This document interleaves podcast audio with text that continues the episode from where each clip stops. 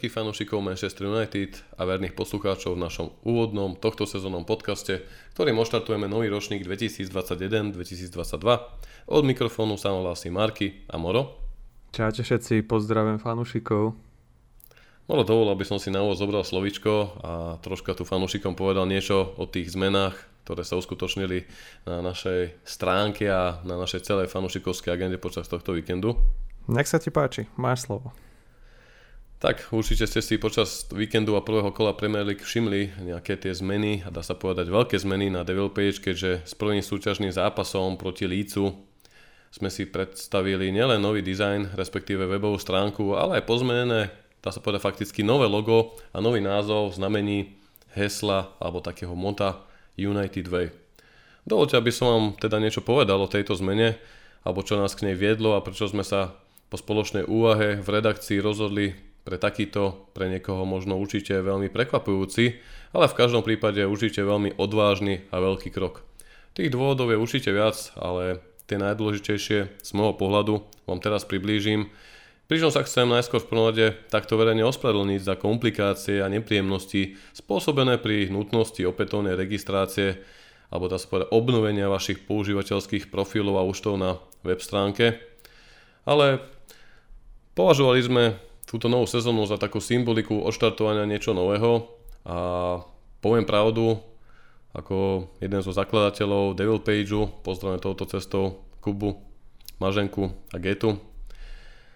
Som mal dlho v hlave nejakú zmenu, ktorá sa týkala viacerých vecí, ktoré sa nejak so mnou ťahajú, alebo tak poviem to profesionálne deformujú v rámci môjho zamestnania, keďže pracujem v mediálnej branži, dlhodobo sa venujem aj sociálnym sieťam a online marketingu a ako isto viete, doba sa mení, všetko sa mení s ňou a už dlho som chcel na Devil Page minimálne urobiť taký restart tej databázy, ktorá sa týka z môjho pohľadu hlavne ochranných licencií a autorských práv, ktoré sa týkajú fotografie, keďže my sme za tých 10 rokov existencie od zimy 2010 naozaj využívali mnohé fotografie, ale mnohé z nich musíme povedať, že boli z rôznych mediálnych agentúr a tak, ktoré sme nemali úplne ošetrené a vieme, že v tejto dobe sa všetky takéto veci dosť prísne hodnotia kritéria, či už na Google alebo či už z rôznych agentúr, ktoré kontrolujú tieto licenčné záležitosti, ktoré v konečnom dôsledku naozaj nie sú vôbec lacné, ak príde na nejaké, poviem to príklad, právne žaloby alebo nejaké súdne spory.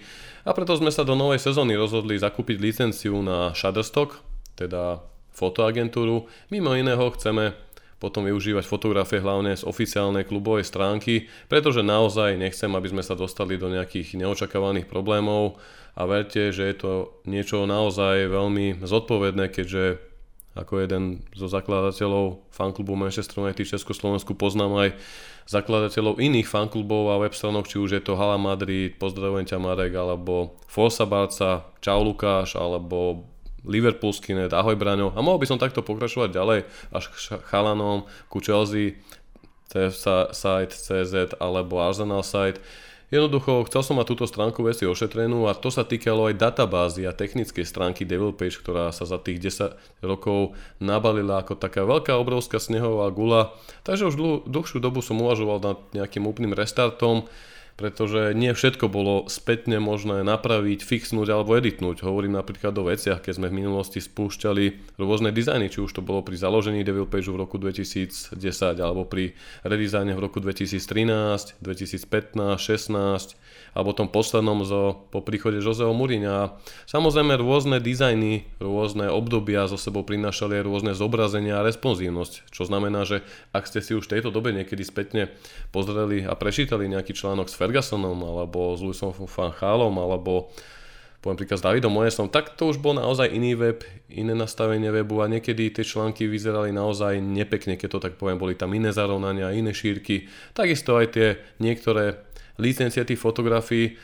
A toto všetko som si so sebou dlho v hlave niesol, ale stále som neuvažoval až na takou zmenou, aby sme zmenili možno až ten názov a jedného bežného dňa sa mi ozval fanúšik Lukáš, ktorého touto cestou tiež pozdravujem. Lukáš je dlhoročný vážne fanúšik Manchester United, ktorý je aj čitateľom fan stránky, sleduje naše sociálne siete, dokonca je čestným patrónom stránky a Naozaj dokonca so svojím futbalovým tímom dorazil do Nitry na letný fanušikovský zraz a to s tímom pod názvom Mysli srdcom. Mňa osobne upútali nielen týmto veľmi originálnym názvom týmu, ale aj peknými dresmi, ale hlavne boli to veľmi príjemní a milí ľudia, ktorí sa na nič nehrali, užívali si komunitu, užívali si futbal. Sú to proste ľudia, ktorí milujú futbal a United a možno spomínaš na mysli srdcom, keď sa ťa takto spýtam. Veď áno, áno, jasné, zraze. super chalani. Akože výkon bol taký nadpriemerný pomerne, ale skôr ma zaujali ako tým ich vystupovaním a ako sa prezentovali na tom zraze. To bolo také, čo vo mne najviac asi utkvie.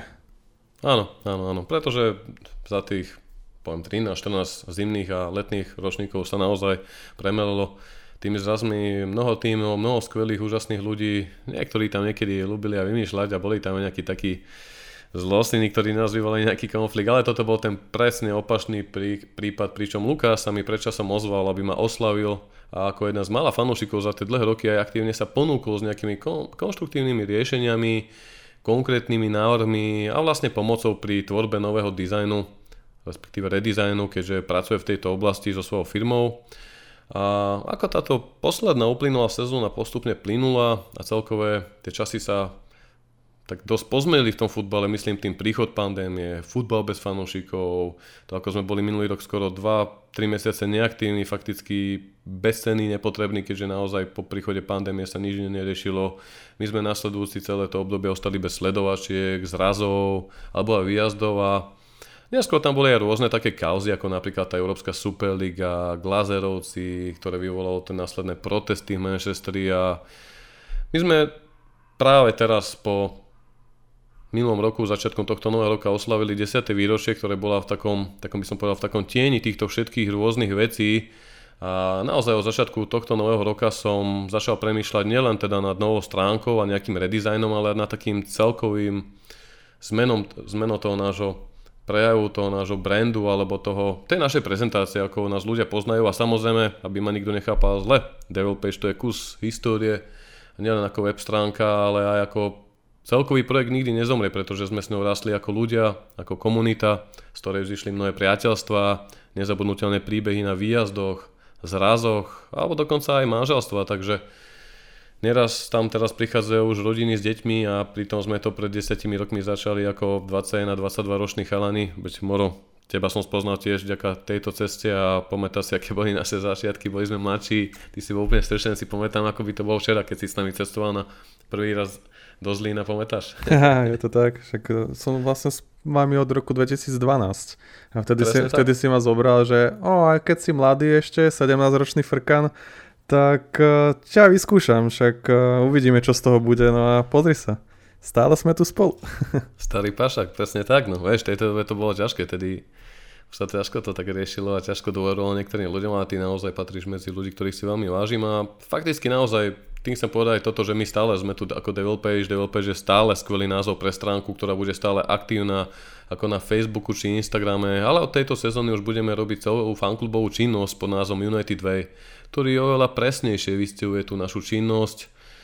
Pod týmto názvom sa chceme do budúcnosti prezentovať, ale pre informovanosť fanúšikov a celého toho publika sme sa rozhodli, že na Facebooku a Instagrame ešte nejaký čas ponecháme aj názov Devil Page, aby si fanúšikovia časom zvykli a nezamieniali si nás, aby hlavne boli zorientovaní, keďže ste nás naozaj zaplavili mnohými otázkami po víkende, čo úplne chápem, ale radšej sme si to chceli nechať takto na podcast, kde vám to povieme, takisto si chceme dať ešte nejaký livestream na Instagrame, teda nejaké otázky od fanúšikov, lebo niekedy je lepšie povedať, ako to napísať do nejakého článku na web, z čoho potom plynú ďalšie otázky alebo takto. Takže ako som povedal, Devil Page tu stále je, stále tu bude, stále domeny budú fungovať, stále sa dostanete na portfólio našej fanúšikovskej agendy najúžasnejšieho anglického klubu. Ale samozrejme, ako som povedal, chceme to posunúť na vyššiu úroveň a preto k tomu Devil Pageu to United 2 úplne sedí, pretože aj my sme starší ako ľudia, futbal sa zmenil, náš Manchester United sa zmenil a ako sme aj posledné 3 roky videli po poslednom redizajne, keď prišiel Jose Mourinho, bolo to všetko také tmavšie, aj tá web stránka bola taká tmavá. Práve naopak pri United Way sa chceme vrátiť do tých klubových, hlavne červených, sviežich, farieb, keď si aj teraz pozriete web stránku, je to žiarivé, je to svetlejšie. A my týmto dúfame, že aj naša ďalšia budúcnosť na nasledujúcich sezónach bude svetlejšia a konečne siahneme aj na nejaké úspechy. Konečne sa zaplnil štadión Old Trafford fanúšikmi, takže dúfam, že sa konečne vrátime k výjazdom a postupne aj zrazom, pretože to všetko mi strašne chýbalo, to strašne nás vybíjalo a demotivovalo za ten posledný ťažký rok aj pol, ale práve z United Way cítime nielen ja a nielen Moro, ale aj celá redakcia, ako sme to naozaj skoro možno pol roka nosili v hlave, teda, že či spravíme len redesign, alebo to nejako upgradeeme na tú vyššiu úroveň a nakoniec sme sa rozhodli takto, takže verím, že táto sezóna bude takou symbolickou štartovacou zónou, ale samozrejme, ako som povedal, Devil Page bude stále v srdci, bude stále vedené na stránke, bude stále vedené v našom príbehu, pre, pretože je to jeden veľký nezmazateľný príbeh, ktorý tu zanecháme. Takže asi toľko. Viac vám povieme na našich stránkach, keď budete sledovať všetky novinky, ktoré chystáme. Začal, sme začali makať na patronskej sekcii pre našich verných podporovateľov, kde sme si pripravili nejaké súťaže, či už na každomesačnej báze alebo celkovo. Takisto sme spustili patronský Discord, kde chceme robiť nejaké streamiky a ešte viac stmeli tú komunitu. Ale aby sme sa už teda dostali k dnešnému prvému úvodnému podcastu tejto sezóny a zapojil teba do toho Moro. Čo myslíš ty Moro? Ako zatiaľ hodnotíš tú stránku? Páči sa ti to takto? Prvý dojem z prvého kola, prvého feedbacku ľudí. Určite, ďakujem ti veľmi pekne za slovo. No a bolo to aj super si to takto vypočuť, znovu celé zrekapitulovať, lebo však bavili sme sa o tom posledné dni, týždne, pomaly mesiace, ako to celé prebehne. A napokon aj tak sa museli robiť ešte zmeny na poslednú chvíľu, o ktorých sme ani nevedeli dovtedy, že budú musieť byť realizované, takže veríme, že vy fanúšikovia nás podporíte a budete to brať, že je to pozitívna zmena, ktorú sme vám chceli priniesť aj touto cestou, ako Marky vlastne od začiatku spomínal. Ale ja to vnímam určite pozitívne, je to super a osobne sa mi to veľmi páči, ako je to spracované momentálne. Aj tým smerom, akým to budeme chcieť teraz ďalej posúvať pre vás, fanúšikov, tak si myslím, že sa máte na čo tešiť a určite nás sledujte teda nielen na webe, ale taktiež na sociálnych sieťach, na Patreone, kde myslím, že získate najviac obsahu za, za tie minimálne podpory, ktoré sme tam nastavili. Sú tam dokonca súťaže o lístky na Old Trafford, tak mám pocit, že už je to obnovené však tieto, tieto výhody pre Patreonov, ak sa nemýlim. Áno, áno, áno. Všetko sme to týmto víkendom vlastne nastavili hneď aj už pred prvým kolom a hlavne po prvom hracom kole začal zvoniť telefón z UK, po roku aj pol žáva linka, takže dúfam, že sa tento kolo to žáti a všetci si tieto benefity budeme môcť spolu vychutnať a užiť. Ale dúfam, že si stihol zdvihnúť do 20 sekúnd, keď ti volali. tomu ver, tomu ver. Dúfam, že aj Zuzka stihne na budúce. Ale nie. Je. Aby sme sa možno dostali k tomu futbalu, uh, sezóna oštartovala, nechceme teraz už nejako hodnotiť predsezónnu prípravu, keďže tá fakticky pri pohľade na tie prípravné zápasy, vzhľadom na tie improvizované zostavy a mladíkov, naozaj ťažko niečo hodnotiť, teda možno až na ten posledný prípravný zápas proti Evertonu, ktorý už vyzeral celkom solidne a to nielen vzhľadom na tú zostavu a výsledok, ale aj na ten predvedený výkon, ale v tom sa už nejako rýpať nechceme, skôr by sme si chceli teraz s Morom podľa nejakých bodov, ktoré sme si tu pri, pripravili, rozobrať vlastne tú predsezónu prípravu, to obdobie ako celok. No, čo hovoríš na to leto? Bolo euro, moro, vedeli sme, už sme tomu hovorili v tých predchádzajúcich podcastoch, že to leto bude veľmi dôležité z pohľadu vedenia, glazerovcov, ako budú reagovať po tých protestoch, budú si chcieť udobriť fanúšikov. Pamätáš, že ja som typoval, že tých 150 miliónov minú a pamätáš, že sme hovorili, že Sancho bude tutovka, pretože sa to riešilo strašne dlho a nakoniec sa tak aj stalo. Takže ako toto hodnotíš ty? Áno, áno, je to tak. Ako ja som bol v tomto smere veľmi skeptický, čo sa týka leta, vzhľadom na to, že počas šampionátov, či už Eura alebo svetových šampionátov, sú prípravy ešte o dosť náročnejšie, než to býva v voľných rokoch, keď sa to tak dá nazvať. Mnoho hráčov odchádza, potom sa nestíha zapojiť do prípravy. Navyše, keď sa lieta, kade tade, aby sa ukázalo fanúšikom. Tento rok bol našťastie v tom iný, že prebiehala celá príprava v Anglicku.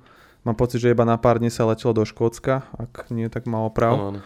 A to bolo, myslím si, že veľmi dobrý ťah zo strany vedenia, pretože aj menšie kluby, ako z Premier League, som si všimol, že leteli na rôzne miesta. Liverpool bol v Nemecku, v Rakúsku alebo niekde, niekde na tento štýl.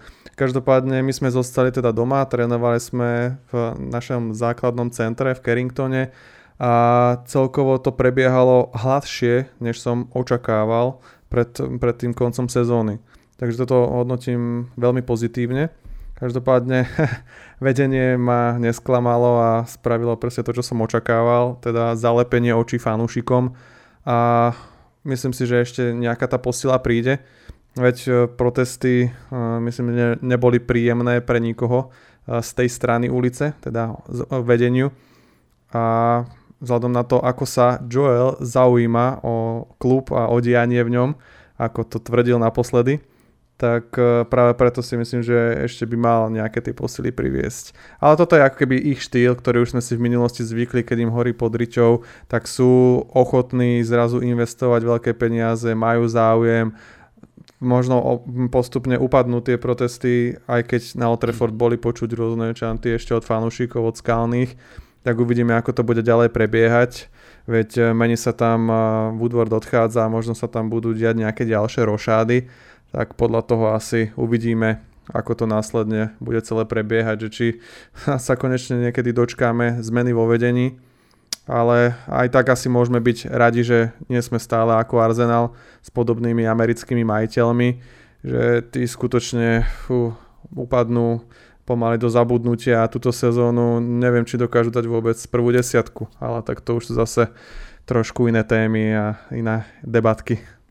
Presne, alebo ako dopadnúť ako Barcelona, taký klub, ktorý za posledné roky opustili legendy ako Xavi, Iniesta, alebo teraz dokonca Messi, čo otriaslo alebo šokovalo celý futbalový svet a s dlhom 1,1 miliardy pomaly nemôžu zapísať ani nové posily na listinu, platovú listinu, pretože im to vedenie La Ligy neumožňuje. Takže áno, na jednej strane môže to byť oveľa horšie, ale zase na druhej strane môže to byť oveľa lepšie. Majiteľia sa musia zaujímať a chcú, aby ich spoločnosť bola úspešná, aby z toho aj oni profitovali a Zatiaľ to vyzeralo dobre z pohľadu príchodu Jadona Sancha, ale ten bol riešený dosť dlho. Dá sa povedať, že vedenie za ten rok na jeho príchode ušetrilo takmer 35 až 40 miliónov eur, keďže minulé leto ho vedenie Dortmundu na čele s uh, Joachimom Vacké nechcelo pustiť za menej ako 120 miliónov eur, teraz to bolo vlastnejšie, okolo 80-85, ak sa nemýlim. No a potom pribudol samozrejme Rafael Varan, veľké prekvapenie, pretože veľa fanúšikov si myslelo, že môže tieto šumy jeho agent využívať podobne ako to v minulosti urobil Sergio Ramos, ale zdá sa, že aj v Madride, podobne ako v Barcelone, musí prezident šetriť. Florentino Pérez sa nedohodol so Sergio Ramosom, dlhoročnou legendou a ikonou, ktorá tak nasledovala. Taký smutný odchod z klubu, podobne ako Iker Casillas alebo Raúl González Blanco a odišiel do Parisu Saint-Germain, podobne ako Lionel Messi, takže dvaja nekoneční rivali veľkých španielských El Clasic zrazu po svojom boku v jednom týme, takže futbal a koronavírus, financie, kríza, všetko tento rok dolahlo a keď sa to takto nakoniec nakopilo a tie bublinky tých klubov praskli, keďže im narušil, narušila pandémia príjmy z tých zápasových dní a tým narušila celú tú štruktúru finančnú tých veľkoklubov. Vidíme, ako to nakoniec dopadlo, takže Rafael Varán nakoniec skončil na Old Trafford, pravdou však je, že Florentino Perez mu ponúkal o niečo nižší kontrakt, ako dovtedy v Madride poberal, mal to byť okolo 8 miliónov eur. V United si má podľa všetkého zarobiť až 12 miliónov eur, ale nedieje sa to len v United, svoju silu ukazuje Manchester City, ktorý privedlo Jacka Grealisha za rekordnú prestupovú sumu, takisto Chelsea privedla po tretíkrát, a ktorá tam že raz kúpila raz hostovanie a do tretice opäť kúpila Roma Lukakua z Interu Milano, takže Myslím si, že tie ostatné zahraničné ligy, ako napríklad Mníchov, kde Dortmund je v strate 70 miliónov eur aj po odchode Sanča, alebo Bayern, ktorý šetrí a kupuje hráčov fakticky, alebo dá sa povedať, za tie najnižšie peniaze, alebo Madrid, ktorý kúpil, alebo dá sa upísal zadarmo Alabu, alebo podobne Barcelona, Depaja, Aguera, tak tá anglická liga momentálne naozaj ukazuje svoju prestíž, hodnotu svojej veľké značky a ten megakontrakt z televíznych práv, ktoré si anglické týmy delia Vyzerá to v tejto dobe presne tak, že na jednej strane sa na Premier League možno v posledných rokoch vzniesla veľká vlna kritiky, keďže dominovali španielské týmy, avšak naposledy či už Tottenham, Liverpool v finále Ligy šampiónov alebo Chelsea, Manchester City a vidíme, že zrazu ten anglický futbal je opäť tam, kde bol pred nejakými 5, 6, 7 rokmi, keď dominoval príklad Chelsea alebo United v tých časoch za Fergusona, takže je to tak, čo myslíš Moro? Postupne sa to zase preklápa, ako si povedal, veď ono sa to takto strieda v tých obdobiach. Aj v minulosti tomu tak bolo. No, na prelome milénia to boli talianské kluby, potom sa to presunulo opäť eh, na tie anglické, potom to boli španielské, pár rokov Bayern, a teraz sa to opäť vracia k tým anglickým. Ja som za to len rád a dúfam, že sa dostaneme aj my opäť medzi túto smotánku, aby sme dokázali neustále lákať kvalitných hráčov a takisto sponzorov, peniaze a všetko s tým súvisiace, pretože pekný futbal nám bude na nič, pokiaľ nebudeme získavať trofeje. To je to, očtu bieži, ako hovoria naši bratia Česi. Takže uh-huh. samozrejme s tým súhlasím a je veľká škoda, že tie kluby v Španielsku sú vedené ako sú, veď nie nadarmo sa snažili o Superligu a držia sa jej doteraz zubami nechtami. Niekde som postrel dokonca názor, že to nebol ich posledný pokus a v budúcnosti sa môžeme tešiť na obdobné uh, veci, ale tak to už je asi hudba budúcnosti a musíme sa momentálne sústrediť na to, čo tu máme. A snáď teda na naše svetlé zajtrajšky, podobne ako náš nový dizajn na United Way. A že získame v tejto sezóne aspoň nejakú trofej, nejakú menšiu a treba, keby sa podarila liga, aj keď to bude veľmi ťažké, tak by to bolo fantastické. Lebo ako si vravel, tí konkurenti nespali, taktiež sa posilnili. Veď e, to sú veľmi dobré posily, ešte tomu nemusí byť úplne koniec. Okrem Liverpoolu, ktorý kúpil možno nejakých pár neznámych hráčov, nikto mi teraz ani nepríde na um. A Arsenalu, respektíve Tottenhamu, tak tí hlavní ašpiranti na titul sú za mňa City, Chelsea a my, aspoň vzhľadom na tie kádre, ktoré majú. Liverpool má ten káder už ustálený, pokiaľ nebudú mať zranenia ako v minulej sezóne, tak sa no. opäť môžu uh, dostať na vysoké priečky. Avšak ten káder je už dosť starý a opäť stačí, že možno vypadne pár dôležitých hráčov. Minulý rok to boli obrancovia, a tento rok to môžu byť treba útočníci. Tak uh, to môže byť opäť poslabšie. Necháme sa prekvapiť. Ja verím nášmu klubu a musíme zostať opäť pozitívni. Áno, aby som sa ešte vrátil k tým posilám pri sumarizácii toho predsezónneho obdobia, tak do klubu prišiel aj brankár Tom Heaton, navratilec, odchode z Manchester United a to bolo spôsobené pravdepodobne tým, že odišiel Sergio Romero a Joel Pereira, ktorí odišli zadarmo, čo ja mám naozaj z tohto zvýšený tlak, proste takýchto hráčov by práve vedenie Liverpoolu alebo dokonca aj Chelsea dokázalo predať, no povedz mi, koľko by sme dostali za Joela Pereiru, má 25, ak sa neviem, 24, Romero dlhodobo možno najlepšia dvojka na ostrovoch. Ja si myslím, že 15 miliónov liber kombinovaní sme za to mohli dostať. Určite, ale to, toto sú problémy, ktoré riešime neustále, že jednoducho Áno. nemáme tam človeka, ktorý by mal za toto zodpovednosť. Dnes alebo včera sa potvrdil prestup Tamiho Ebrehema z Chelsea do AS Rím za koľko? Za 40 miliónov? A jednoducho ano. takýto hráč ide za 40 miliónov eur preč z Chelsea. A oni na tomto, na, takých, na takýchto drobkoch získavajú proste tie peniaze, ktoré vedia potom reinvestovať za iné veľké posily. City to isté. Majú to tam vynikajúco nastavené a to len vďaka tomu, že tam sedia ľudia, ktorí futbalu rozumejú. A ako si vravel, je to smutné a zároveň dosť zarážajúce, že u nás to tak nedokáže fungovať Čakáme tu, kým drevákom uplynie kontrakt, aby sme ich konečne mohli pustiť preč. Pozdravujeme ťa, Phil Jones.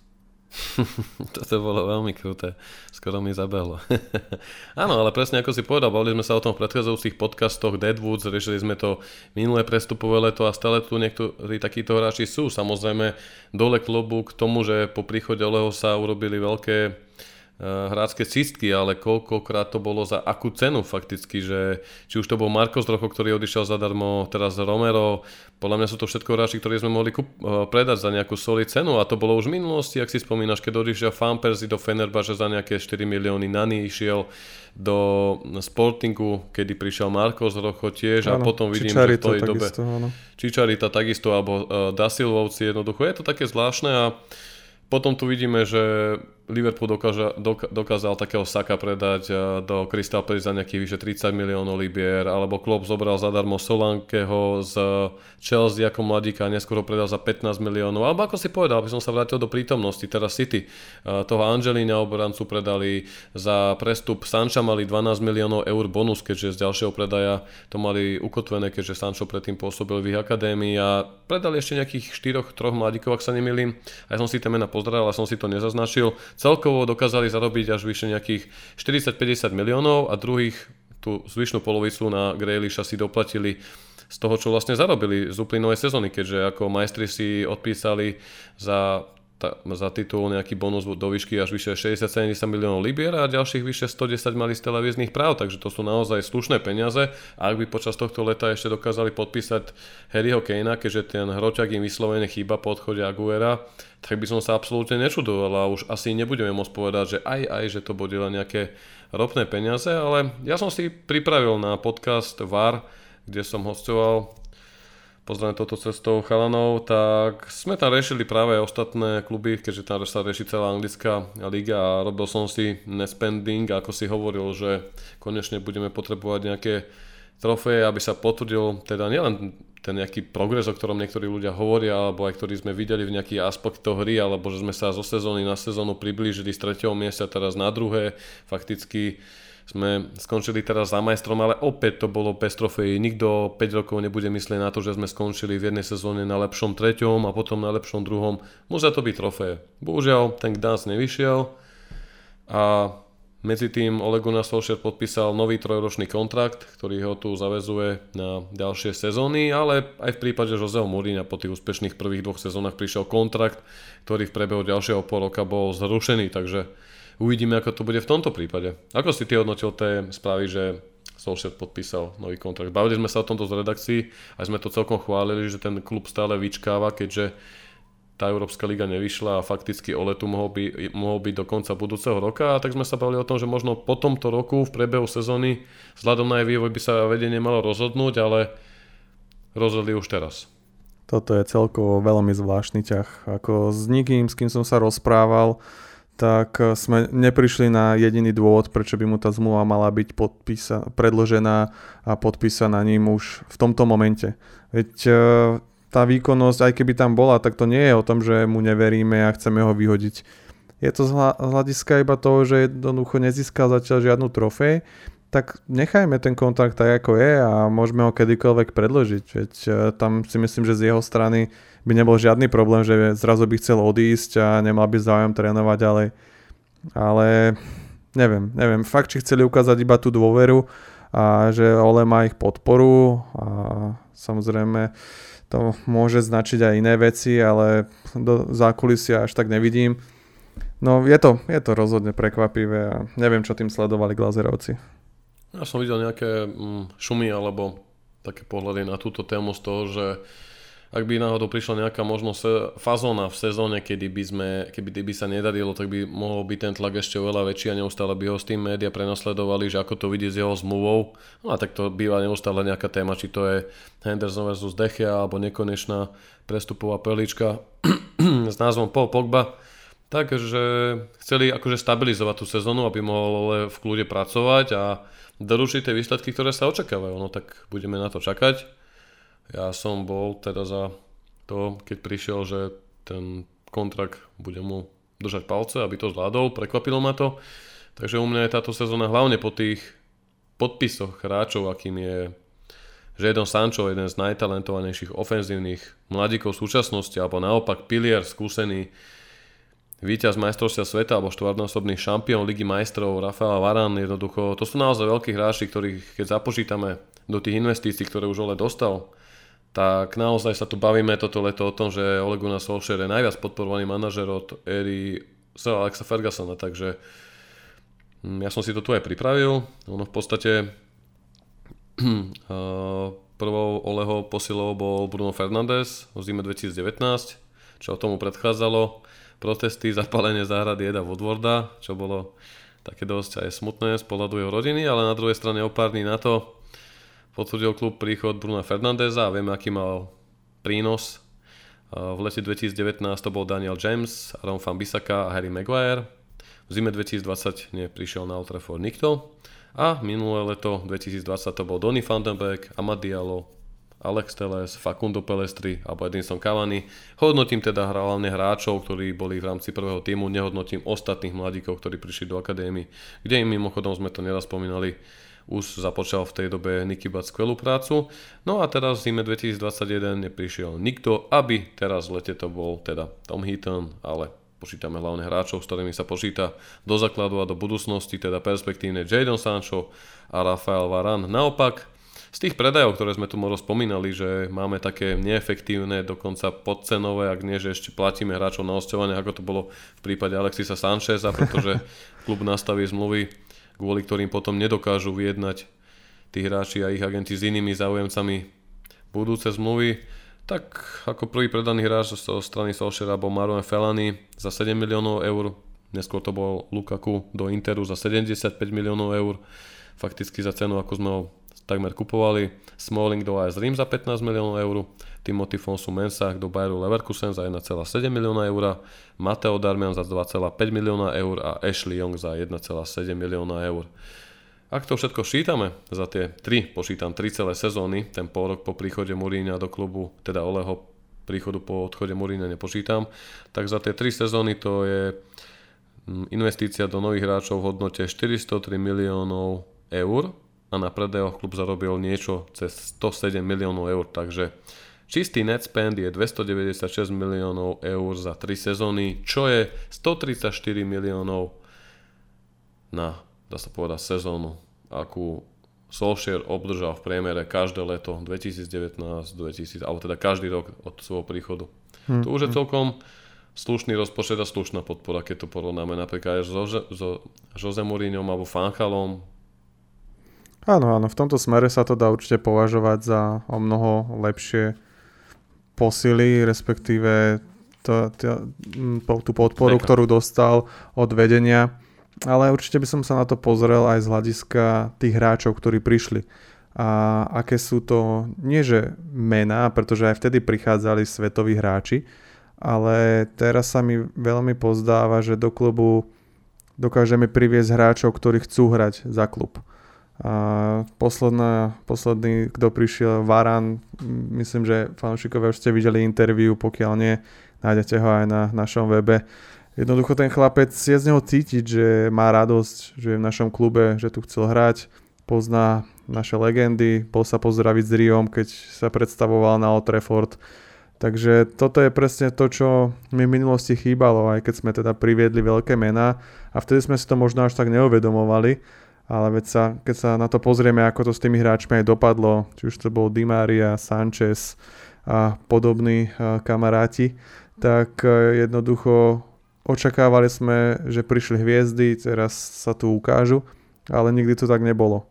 Vlastne zlomilo sa to až odkedy prišiel Ole a začal viacej pracovať s tímom a privádzať si do klubu hráčov, ktorí ctia znak na svoje hrudi a chcú hrať za Manchester United. A to je napríklad to, čo ja si teraz veľmi užívam, že tu máme takýchto hráčov a okrem tých, ktorí sú tu ešte z éry spred toho obdobia, ako napríklad Paul, tak uh, okrem neho mám pocit, že nikto nie je taký, že by nejako špekuloval alebo vyjadroval sa do médií nejakými negatívnymi smermi, prípadne narážkami na iné kluby, že by mal možno záujem.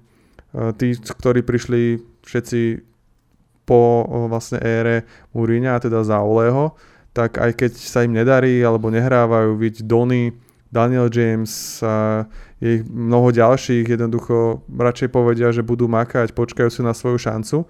A to je ako keby tá mentalita, ktorú by som tu chcel vidieť aj, aj v ďalších prestupových obdobiach presne. Hm, áno. Jedna vec je, že samozrejme hráči dostanú zaplatené, veď ako som spomenul, Rafael Varan zarobí momentálne možno 4 milióny eur viac, ako by zarobil v Madride. Podľa novej zmluve, ale je doba, kedy už jednoducho sa do tých zmluv investovať musí, ale stále vychádza to na nejakých 230 tisíc eh, eur týždenne, podobne ako Jadon Sancho, čo si myslím, že sú ešte v tejto dobe optimálne platy, keďže po väčšine sa to už čá skoro na tých cez 250 až 300 tisíc, podobne ako v United má David De Gea či Paul Pogba, takže ako títo hráči, či už v prípade Sancha alebo Rafaela Varana, ktorý prichádza ako naozaj skutočný líder, šampión, si myslím, že sú to naozaj hodné investície, podobne Harry Maguire bol drahý, vieme, že ho rok predtým chcel už Jose Mourinho, avšak potom po podpise novej zmluvy ho dokázal dotiahnuť až Solskjaer, takže medzi týmito top prestupmi určite môžeme nájsť hráčov, ktorí do toho týmu zapadli a uvidíme, ako to bude v tejto novej sezóne. No, karty sú jasne rozdané, Ole musí teraz potvrdiť o to viac, že má takéto posily o to viac, že v minulej sezóne sme boli opäť bez trofeja o to viac, že podpísal ten nový trojročný kontrakt, takže Určite si na tom zgusnú aj anglické médiá, pamätajte na tieto slova. Príde nejaké zaváhanie, nedaj Bože, Varán podletí center, bude z toho gól alebo nejak zaváha, alebo Sancho dá nejakú sériu 4-5 zápasíkov bez nejakej asistence gólu. A už tu budú tie články, ako sme vždy zvyknutí a už tu bude vždy nejaký tlak, ktorý tu bude ale vždy, pretože to je Manchester United, to sú tie najvyššie očakávania. A pravda je, že posledných 5 rokov sme, dá sa povedať, bez trofeje, respektíve 4 hej, od uh, triumfu v Európskej lige, v anglickom ligovom pohári a teda Community Shield. Takže naozaj na čase zabrať a potvrdiť všetky tieto ambície, potvrdiť ten progres, o ktorom hovorí čas publika, o ktorom hovorí veľa fanúšikov a veľa punditov, hlavne tou trofejou. No a budeme veriť, že to je v tej sezóne, ktorá oštartovala naozaj, a stojí to za zmenku, skvelým derby proti Lícu. Tento väčší rival pritestoval na Old Trafford, po svojim manažérom. Bielsom, ktorý je naozaj jeden z najrešpektovanejších trénerov v anglickej lige a bol to skvelý zápas, ktorý som si nad rámec toho všetkého, tých príprav na spustenia nového webu užil. A to nielen kvôli výbornému výkonu a tomu gólovému festivalu, ale hlavne konečne s plnými tribunami Old Trafford. To je niečo, čo nám chýbalo vlastne za celé to obdobie, ktoré sme všetci doma a no, bolo to fakt super to, že sa ozývali prázdne tribúny a aj keď tam boli pustené nejaké uh, zvuky z hry, tak to nedokázalo nahradiť jednoducho tú elektrizujúcu atmosféru a aj tí hráči podľa mňa to cítili a užívali si to o mnoho viac, keď tam, keď tam cítili tú podporu. Som zvedavý, že ako sa vlastne zmení naša forma uh, u súperov v, počas pandémie, keď fanúšikovia neboli na tribúnach, tak ešte stále ťaháme našu šnuru neporaziteľnosti v lige na ihriskách súperov. Už vlastne celú minulú sezónu sme ju neporušili však. Nemýlim sa. A... No, takže ma teraz zaskočil, že som na tým rozmýšľal, ale nie. nie, nie, nie. No, je... S Leicesterom a s Liverpoolom sme prehrali ku koncu sezóny doma. Áno, áno. A, a Mám pocit, že to aj niekto niekde spomínal teraz posledné. Viktor by nám to určite potvrdil, ale sa nemohol zúčastniť. Náš štatista. Je to tak. Takže som zvedavý, že či ako keby to bude mať nejaký vplyv na naše výkony na ihriskách súperov. Ale verím, že sa s tým dokážeme popasovať a aj príchodom, ako si vravel, lídra Varana, tak očakávam, že sa naša hra ešte o mnoho zlepší, že dokážu tam s Herim koordinovať celý tým pred sebou a, a aj tie defenzívne štandardky by to mohlo priniesť na úplne nový level, tak aj o toho si slúbujem dosť veľa, vlastne, že príde Rafael tak snáď mu anglický štýl futbalu sadne, predsa len je to o dosť e, fyzicky náročnejšie, ale keď on s tým nikdy nemá problém, je veľmi rýchly, obratný, vysoký, dokáže zahrať aj na zemi, má skvelú rozohrávku zo Španielska, kde odohral 10 rokov, takže toto myslím, že bude skvelá posila. S Jadonom úplne ideálka. Áno, zatiaľ je to OK, ale vždy môže byť lepšie, takže Glazerovci nešetrite, investujte peňažky, my budeme len radi. Samozrejme, nemyslím si, že si týmito prestupmi niečo fanúšikov vyžehlia, pretože jedno dobré leto nemôže vynaradiť to všetko, čo teraz zanedbávali. Ale aby som sa vrátil teda k tomu štátu sezóny, bol to krásny festival gólov. Červení diabli dokázali v Tomacom pred vypredaným Old Traffordom vyhrať 5-1. Bráne začal David De Gea, čo bolo možno takým náznakom toho, ako teda Ole Gunnar Solskjaer začne novú sezónu, aj keď Dean Henderson sa počas letnej prípravy dával do poriadku zo zranenia, kvôli čomu vynechal aj celý európsky šampionát, ale myslím si, že Dechea Decha začal dobre a celá tá obrana, celý ten tým proti Lícu ukázal veľmi kompaktný tímový výkon. Samozrejme pred zápasom, ako si povedal, sa odprezentoval Rafael Varán, ktorý dokončil všetky potrebné dokumentácie a fanúšikovia si to ešte pred zápasom mohli užiť, aby sa nakoniec určite počešili hlavne tým organizovaným výkonom, keďže, ako sme už hovorili v predchádzajúcich podcastoch, počas leta Ole chce v novej sezóne hrať najviac rozostavenie 4-3-3, aj sme o tom písali na našej web stránke, diskutovali sme o tom v poslednom patronskom podcaste, Takže myslíš si, že by tá, to rozstavenie mohlo vyhovovať? Sice my sme ho v pár zápasoch hrali pod Olem aj v tých jeho predchádzajúcich sezónach, ale po väčšine hral na istotu zo 4, 2, 3, 1 s dvomi šeskami, ak si spomínáš, alebo v niektorých zápasoch sme hrali s piatimi zadnými na také 5, 3, 2 na breaky, napríklad proti Parížu Saint-Germain, ale zdá sa, že s príchodom takej Eiffelovej veže do defenzívy ako je Varan a s ďalším hráčom ako je Sancho, ktorý ešte o to viac vyštebrí tú ofenzívu, si myslím, že aj Ole si bude viac veriť na to, aby sme hrali 4-3-3, teda vlastnú hru, snažili sa diktovať vlastné tempo, jednoducho hrať United Way, doražať tých súperov a nečakať na to, neraz s rešpektom. Myslíš si, že tá 4-3-3 vzhľadom na tých hráčov bude fungovať? Bolo by to asi najkrajšie z nášho pohľadu, keby sme takéto niečo dokázali predviesť. Veď e, borcov na to máme, možno ešte keby prišiel nejaký e, kvalitný defenzívny záložník, o ktorom sa aj špekulovalo a myslím si, že stále je to pozícia, ktorú by sme vedeli veľmi dobre posilniť, veď e, hovorilo sa o menách ako Neves z Wolverhamptonu alebo veľmi talentovaný mladík Kamavinga francúzského pôvodu, takže prípadne Ndidi, ešte to chcem spomenúť. Uh, takže keby sme mali takéhoto nejakého borca, čo je čisto zameraný na defenzívu, tak uh, vtedy je to 100% za mňa.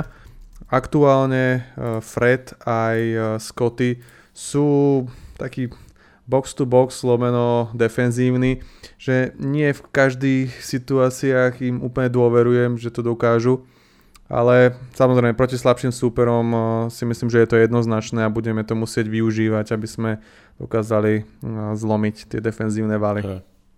Hey. Hlavne by som povedal, že Fred si so sebou priniesol dobrú formu z Copa Amerika, kde patril medzi naozaj opory Brazílie.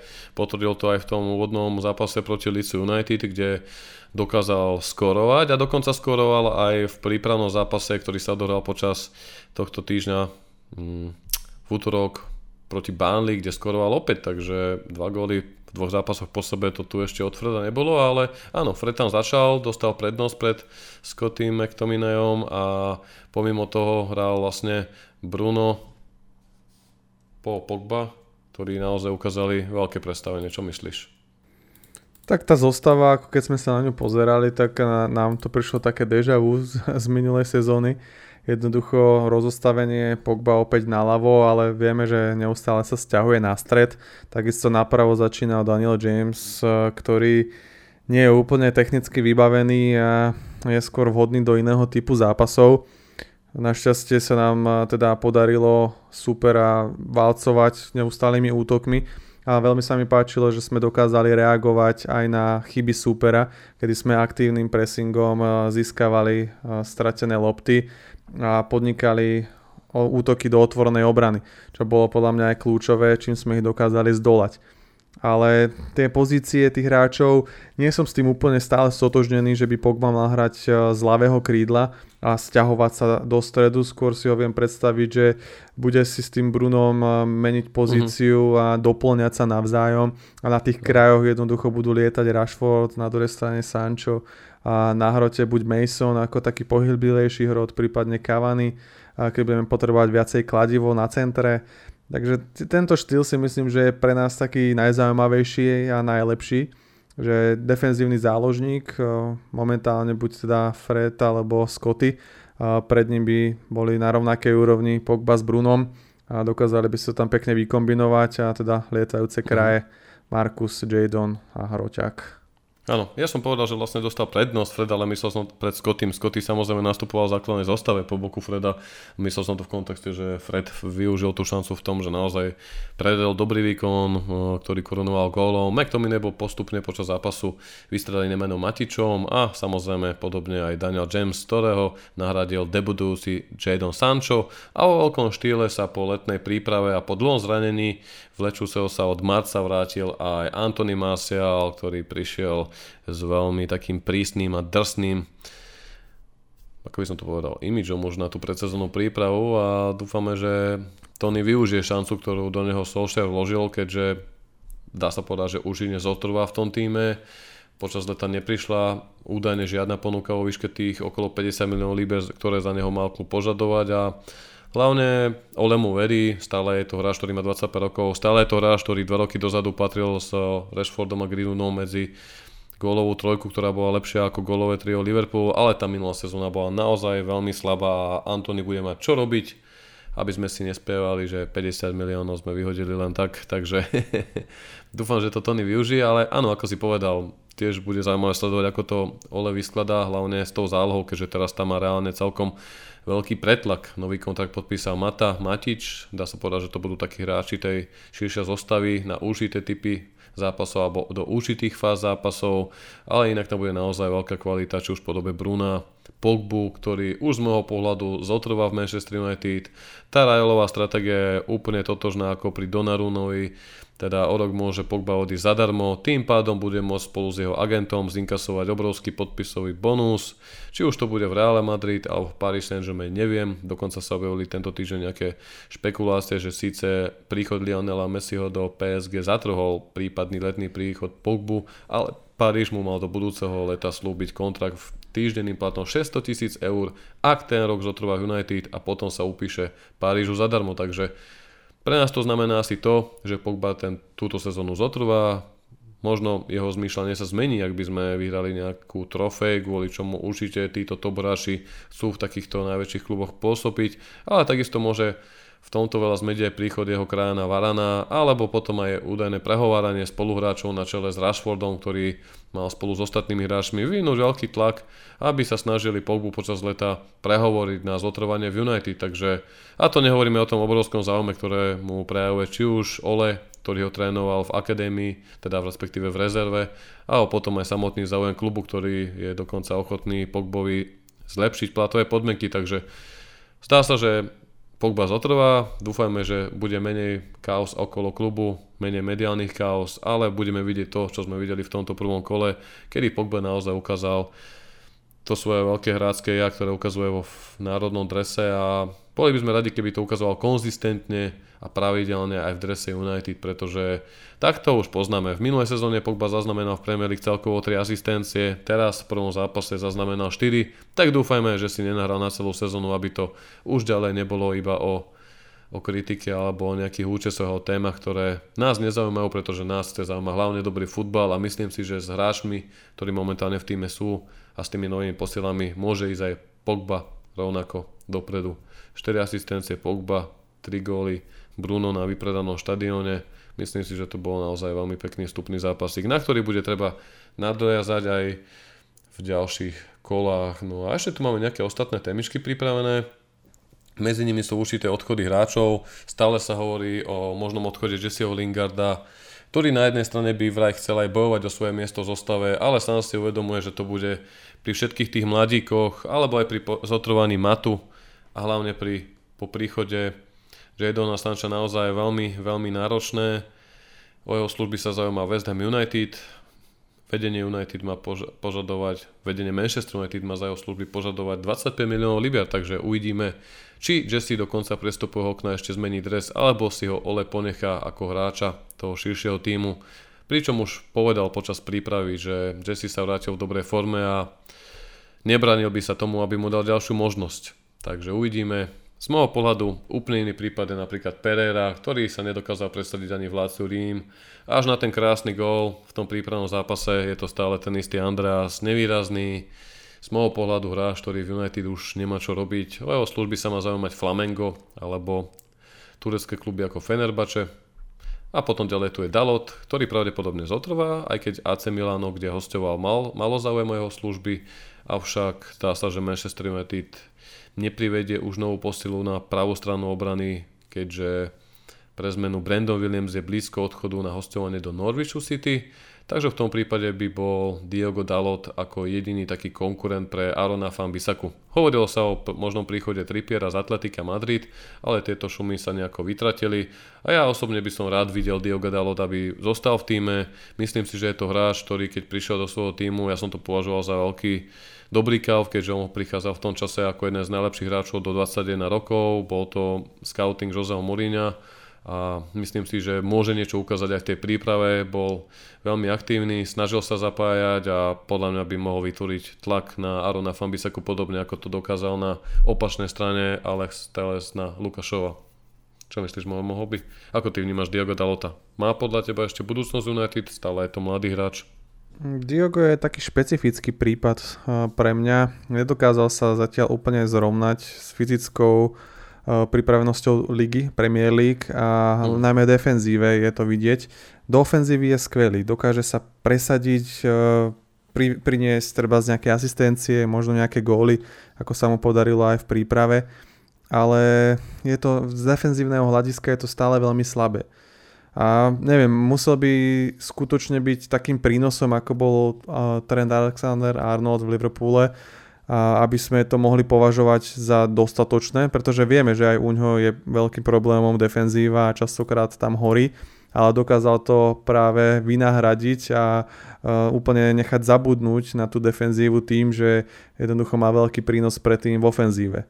A možno práve toto by mohlo byť riešenie proti slabším súperom, že jednoducho Aaron si oddychne a nebudeme potrebovať jeho super skilly na zemi, kde dokáže vygumovať pomaly každého na svete a práve by sme tam mohli skúšať toho Dalota, ktorý bude posielať jeden center za druhým, sekundovať si so Sančom alebo kdokoľvek bude hrať na tej pravej strane.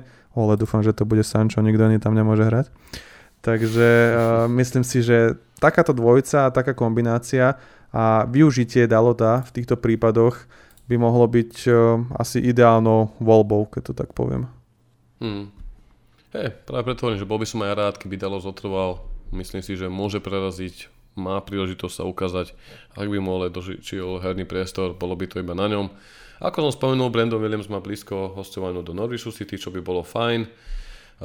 Podobne na hostovanie odišiel Alert, ktorý išiel do Swansea City, Tahichong, Birmingham alebo Axel Tuanzebe do Aston Villa, takže budeme všetkým našim mladým hráčom držať palce, aby nadobudli hernú prax, skúsenosti a vrátili sa ako lepší hráči. Mimo iného nekonečný príbeh Phil Jones, ktorý začal konečne po roku aj pol trénovať, teda on už aj predtým naskočil do tréningu, ale opäť sa zranil, aby bol znova pol roka mimo, takže dúfajme, že tentokrát to Phil dokáže a možno sa aj dohodne s nejakým iným klubom, aby mohol nastupovať. Sice Ole niečo náčrtol, keď spomínal po príchode Varana, že tam stále môže rátať s obrancami ako Lindelov, Bayi alebo Jones, kedy ma skoro vykotilo, ale verím, že to boli iba také ťaky na prípadných záujemcov. O Jonesa mal pravý záujem Wayne Rooney z Derby County či Steve Bruce, minulej sezóne. Uvidíme, ako to bude teraz. Či už Newcastle alebo Watford ho má mať na radare, ale mali mu ponúkať zmluvu, ktorá sa mala týkať odohratých minút, respektíve odohratých zápasov, na čo Jones veľmi nepristúpil. A bodaj by aj niekedy takáto pandemická doba, kedy ten, tá kríza v tom futbale je o niečo značnejšia a predsa on má v United ešte, ak sa nemýlim, dvojročný platný kontrakt s obcov na jednu sezónu, takže v United mu je dobré, má najlepší trénerské trénerský personál, trénerské vybavenie, má, dá sa povedať, slušný príjem, takže Phil si žije svoj sen, je to škoda, že to s ním takto dopadlo, ja ho vôbec nechcem nejako zhadzovať alebo zosmiešňovať. Ja by som bol rád, keby aj Jesse Lingard naozaj odišiel do nejakého klubu, kde by pravidelne nastupoval, lebo aj v tom West dalo sa na to pozerať, bol som rád, takto len zakopajú svoj talent a bolo by to možno veľká škoda. No a ešte tu mám napísaného Daniela Jamesa a Gardnera, takisto Gardnera. Ako to vidíš, Moro, s týmito dvomi mladíkmi? James, Gardner, určite talentovaní hráči. Gardner sa výborne ukazoval na hostovaní v Nottinghame, kde za pol roka si dokázal vyslúžiť kapitánsku pásku, ak sa nemýlim. Ale potrebujú títo mladíci hrať, lebo inak svoj talent nenaplnia asi. Mm, toto by nám opäť vedel potvrdiť Viktor, ako to bolo s Jamesom, uh, Jamesom Garnerom. A teraz Daniel James je pre mňa taká trochu zvláštna posila kapitola sama o sebe a pomaly sa mi kryštalizuje ako taký nový Jesse Lingard, ako náhradník, ktorý dokáže obehať veľký priestor, skvelý do špecifických zápasov, ale pravdepodobne z neho nikdy nebude uh, hráč základnej zostavy a niekto, kto by mal ťahať ten tým. Aspoň na mňa to zatiaľ tak pôsobí, jednoducho mm-hmm. za tú dobu, čo je u nás, a to už nie je proste pol roka, rok, tak e, nedokázal pridať ku svojej hre prakticky nič. Neustále je zbrklý, e, nedokáže sa presadiť v súboh jeden na jedného. A čo je na ňom vidieť je obrovské odhodlanie, chuť, e, bojovnosť, rýchlosť, ale to je to, čo mal aj ten Jesse. A pokiaľ sa tu s ním budeme takto babrať do 27 rokov, tak to môže byť zlé aj pre jeho kariéru a možno aj pre nás. Ako vravím, do určitých špecifických zápasov, prípadne ako striedajúci hráč do unavenej obrany, je super, ale či on s tým bude zmierený, že bude uh-huh. využívaný v tomto smere, tak uh, to už je vec druhá. No a James Garner je, je skvelý záložník, je podobný typ ako bol Michael Carrick, nie je úplne najrychlejší, ale má skvelý prehľad, dokáže byť platný aj v defenzíve, aj v ofenzíve. A tam to bude záležať od toho, ako dokážeme nahradiť Pogbu, ktorý s najväčšou pravdepodobnosťou teda pôjde až budúci rok, ako si už spomínal či budeme kupovať nejakého uh, nového hráča svetového kalibru, alebo dáme práve priestor aj odchovancom z našej akadémie, prípadne keby tam boli nejaké zranenia počas sezóny, či by dostal priestor, keďže sú tam skúsení harcovníci Mata, Matič. Mm. Myslím si, že by pre ňoho bolo opäť najlepšie ísť na hostovanie.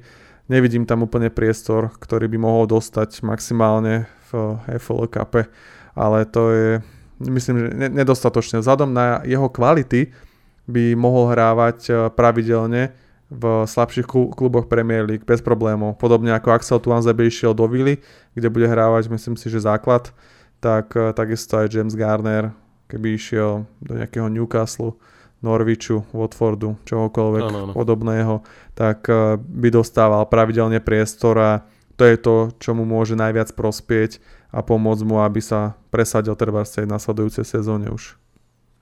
Pekne si to povedal, úplne absolútne s tebou súhlasím a bol, bol by som veľmi nerád, keby dopadol Garner alebo James tak, že by presedeli ďalšiu sezónu na lavičke možno ako Brandon Williams uplynulé sezóne, kedy mohol, by na, mohol ísť na hostovanie, nakoniec nešiel, tak takisto aj on teraz má blízko tomu Norwichu. Nech chlapci idú, nech hrajú, nech zvyšujú svoje skúsenosti, svoju cenu, hlavne svoje kvality aby sa ukázalo ako ďalej a v prípade Jamesa podľa mňa bude veľa záležať na tom, ako, sa, ako to dopadne s Jesse Lingardom, pretože tam by už bol veľký pretlak. Sice Marcus Rashford je po operácii ramena a do hry by sa mal vrátiť až za nejakých 6 až 8 týždňov, ale aj tak z tej ľavej strany, či to bude James, či tam nastúpi Anthony Martial po návrate Edinsona Cavaniho na hrod, alebo z tej pravej strany to bude Sancho, prípadne s Greenwoodom, jednoducho, a to stále tam máme Matu, ktorý predlžil zmluvu, stále tam je nepredajný Pereira a stále tam je taký Amado Diallo, za ktorého dal klub vyše 23 miliónov libier. Akurát som ho chcel spomenúť, no, a že sme na ňo zabudli tiež chudáka. Ja, ja som ho tu mal poznačeného, lebo ja už sa viac totožňujem za tie dva roky s myšlienkou, že by som asi radšej videl Jamesov odchod, tým myslím úplný odchod, ale minimálne hostovanie a nech sa nejako ukáže,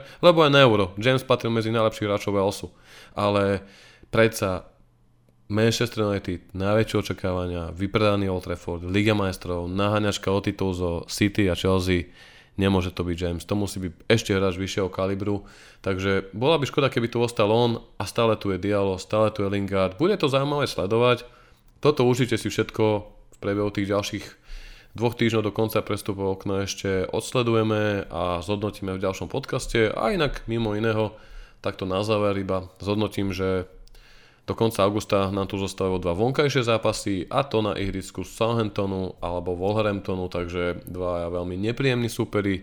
Ako si už dnes možno spomínal, verme, že tá vonkajšia séria bude ešte úspešná. V najbližšom zápase proti Southamptonu už môžeme očakávať Jadona Sancha, ktorý už debutoval minule, možno dostane šancu od úvodných minút a pravdepodobne už aj zapojenie Rafaela Varana. Takže teším sa na to. Ako to vidíš, Moro, ako typuješ tieto zápasy? Samozrejme veríme o víťazstvo a myslím si, že ten žreb je na začiatku sezóny celkom priaznivý. Pred tou jeseňou, kedy to bude celkom peklo. Presne, presne. Sú to priaznivé e, zápasy, ktoré by sme mali zvládať, pokiaľ chceme pomýšľať na nejaké zaujímavé umiestnenie počas tejto sezóny a jednoducho nevidím tam priestor na to, aby mm. sme nejako zaváhali. Wolves e, opadli a takisto aj odchod e, manažéra Santa do Tottenhamu. On vlastne odišiel, až potom sa opísal Tottenhamu, takže nie je to ako priamy prechod, ale e, ani to im podľa mňa úplne nepomôže a neočakávam od nich v aktuálnej sezóne nejaké veľké kúsky. Samozrejme majú stále káder pokope, ktorý bol kvalitný v tej ich prvej sezóne v Premier League ale už minulý rok bolo cítiť, že ten komplex druhej sezóny tam z ich strany bol a zatiaľ nepriviedli nejaké zvučné posily, mm. ako tomu teraz bolo v minulosti. A práve preto, ako keby by som ich nepasoval už do tej role, ako to bolo v minulosti a v minulých sezónach. Dúfam, že to zvládneme. Nové posily by mali byť zapojené, to si povedal. A zostáva nám len veriť, že to tak aj bude. Southampton pravdepodobne zalezený vzadu dobíjanie obrany, čo už máme na to momentálne hráčov. Kávany by sa takisto už mohol zapojiť do zápasu minimálne na lavičke, by určite začať mohol a potom prísť, veď vieme, že aj minulý rok dokázal pomôcť, keď bolo treba. A proti Wolves tam to bude o niečo otvorenejšie, ale taktiež dúfam, že s prehľadom to naši chlapci zvládnu. Ako povedal Ole, v úvodných 6-7 zápasoch nemôžete vyhrať titul, ale ľahko ho môžete stratiť. Takže verme, že začiatok sezóny bude oveľa úspešnejší ako tá minuloročná. Ja sa s vami už po tejto hodinke lúčim, ďakujeme teda za váš čas v našom úvodnom tohto sezónnom podcaste. Máme pripravené super veci, sledujte našu fanstránku United Way, sledujte naše stránky na sociálnych sieťach a tešíme sa na ďalší podcast. Majte sa pekne. Čaute, pozdravujeme.